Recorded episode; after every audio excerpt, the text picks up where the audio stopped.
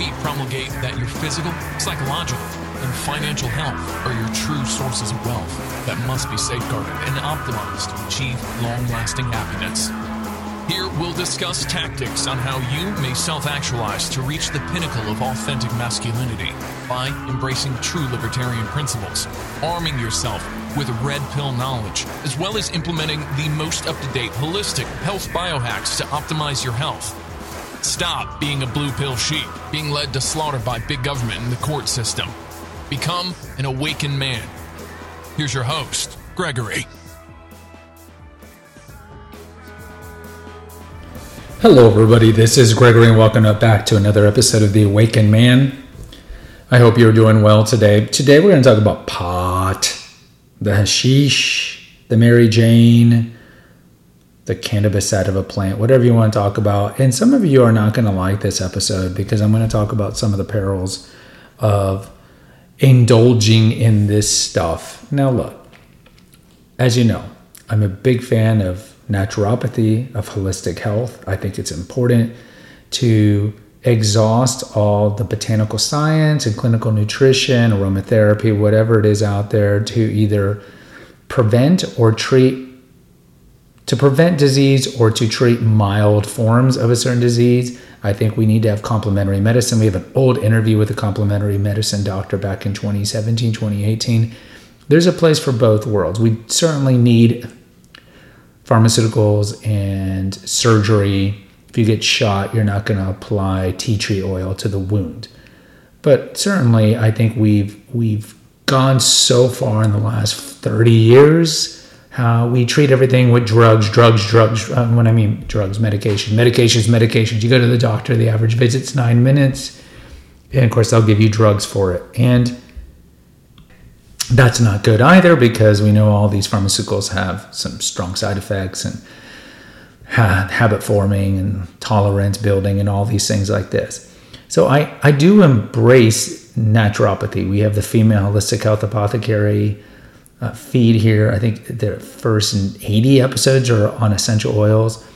So I, I, I do want to preface that. Now, that being said, and I know it, it's kind of like this if you smoke pot, you're going to always have confirmation bias and quote all the studies that tell you that pot's good. And if you are weary of pot, then you're not going to listen to any of those and you're going to look at the studies that tell you that pot's bad for you.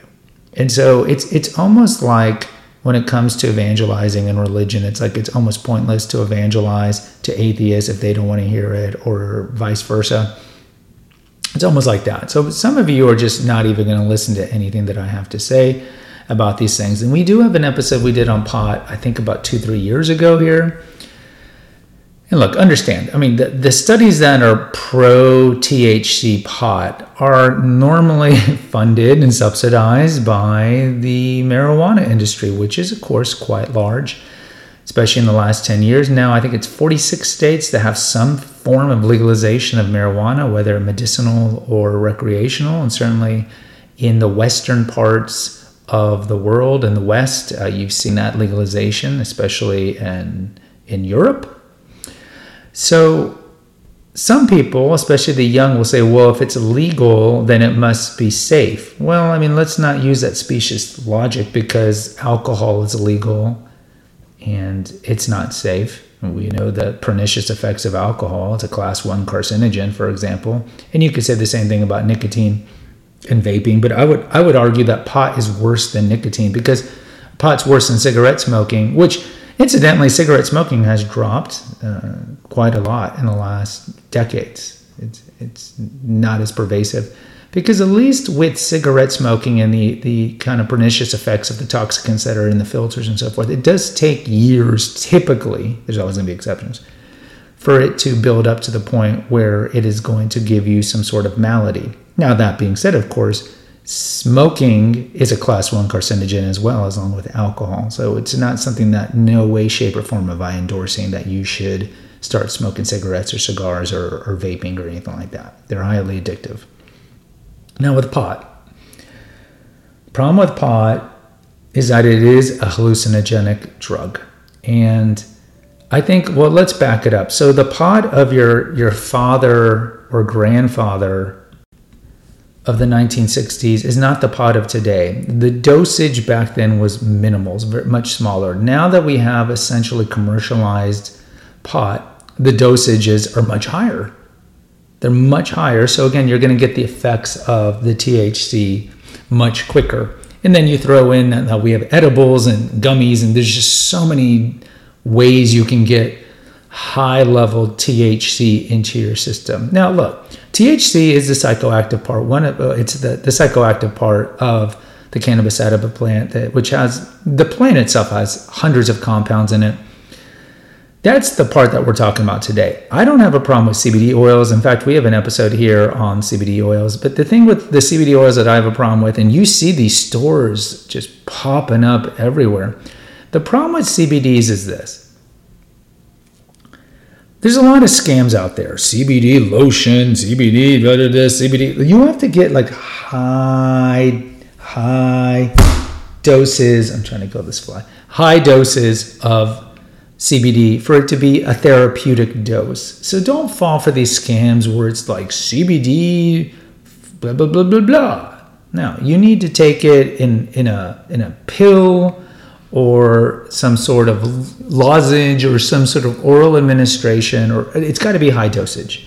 But you can get many of the purported benefits of the cannabis plant from CBD and not have to deal with the psychoactive component. So we're dealing with the psychoactive component. So what are my problems with with pot? Well, first of all, the dosages are much higher today. It's not the, pot of the 60s and 70s. And look, there's always gonna be exceptions. I remember I have teacher friends who'd be like, they would they would talk about pot with the kids and, and they would be like name me a high functioning habitual pot smoker that has a a, a average. And there aren't a lot right? So you can see how it does take away your your motivation uh, for sure because the large majority of the pot smokers are not high level a. I mean th- th- this is an anecdotal story. This is not scientific at all. But in terms of empirical stuff the studies are pretty clear that use of pot does increase anxiety. This is undisputed. Now, again, there's going to be people who can smoke Seth Rogen levels of pot and not feel a thing. But as a whole, smoking pot does increase your level of anxiety. Many people who smoke pot increases their level of paranoia. Many people who smoke pot also, in addition to those things, will have hallucinogenic psychotic breaks. And the studies are pretty clear that there's a, a high correlation between habitual pot smoking and a higher rate of having schizophrenia, bipolar, anxiety, as I've already mentioned, and other mental health problems. Now, people who smoke the pot, they don't necessarily make the connection that it's the pot that's doing this. And because it, it is habit forming and you do have to develop a tolerance for it. So you have to, like with porn and other things, the more you do it, you got to get, you got to do more of it or have a higher dosage to get that same high, that same effect you were getting before. A lot of people who end up smoking the pot, smoking the pot, like the 90 year olds would say, smoking the pot who smoke the pot don't necessarily make this connection that they're they're having mental health problems and they think it's just other aspects of their life. And I'm, I'm not saying that that people who smoke pot, if they stop smoking pot, they'd have a perfect life. You know, many times people have a traumatic childhood, and this is one of the reasons they turn to pot. But there are people who have a, a, a, pretty functional childhood, and I mean, look, there's there's horror stories, and you always hear the, the exaggerated horror stories of kids that were pretty fine. They smoke pot for the first time, and especially in a concentrated dose, and uh, they change. Their personality changes pretty quickly. They become anxious, paranoid, and they go down this rabbit hole. Then a week, two weeks later, they've they've committed suicide. Now, I'm not saying now, please, as a hyperbolic example, but you can find these examples certainly that all pot smokers are going to end up going that way. What I'm saying is that I think it's better, and I would say the same thing. I'm not an apologist for alcohol when I'm saying this because the the, the pot the pot proponents will say, well, "Okay, well, let's just get rid of alcohol." No, I, I think it'd be great if we got rid of alcohol. That's not going to happen. We tried prohibition 80 years ago. It's not not going to happen, and we're not going to unroll uh, the pot legalization, even though marijuana is a class one controlled substance. Yes, we can go down the theories as to why it was uh, de- called that or designated that decades ago. We can go to all the quote esoteric history, conspiracy theories back in the 1910s, 1920s, 1930s, like all the Reefer Madness stuff. Certainly, we can go to that.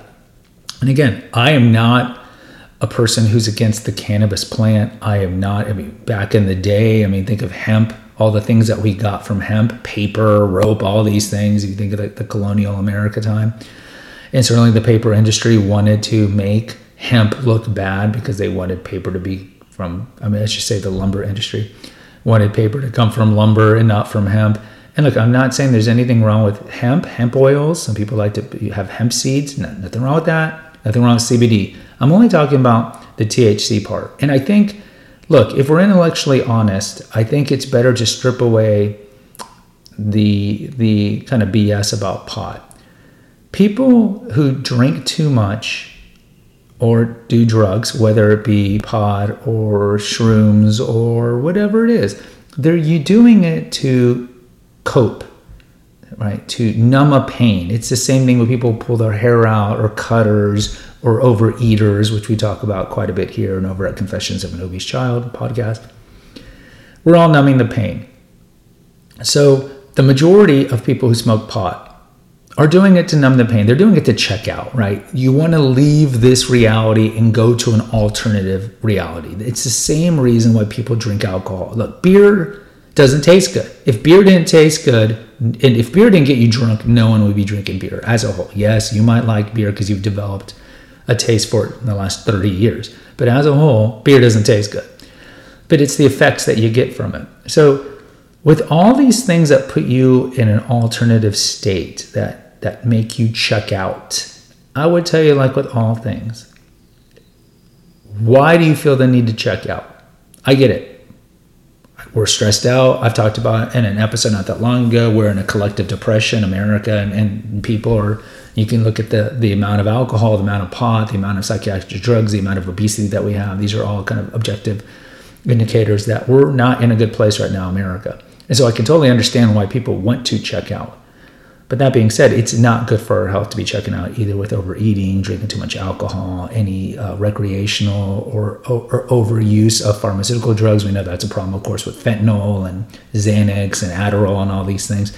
People are doing it because they want to run away, they want to escape, they want to get out of their skin, so to speak. And I would just say, look, I know it's in the long run, it's harder to do this, but it's better just to do the deep work. It's better just to go and address the childhood trauma or figure out if you've had it because a lot of people don't have that necessary wherewithal to even know that they had it and then address it and deal with it. That way you don't have to always numb the pain with something because i think most cigarette smokers most alcoholics and albeit some pot smokers if they could go back in time i think they would choose not to have picked up this habit but they did it at an impressionable age. They did it at a time in their life, like typically adolescence, where peer pressure was involved and a lot of turbulence, maybe in the house, or just kind of coming to terms with their body and, and all the adolescent struggles that we have, especially now with social media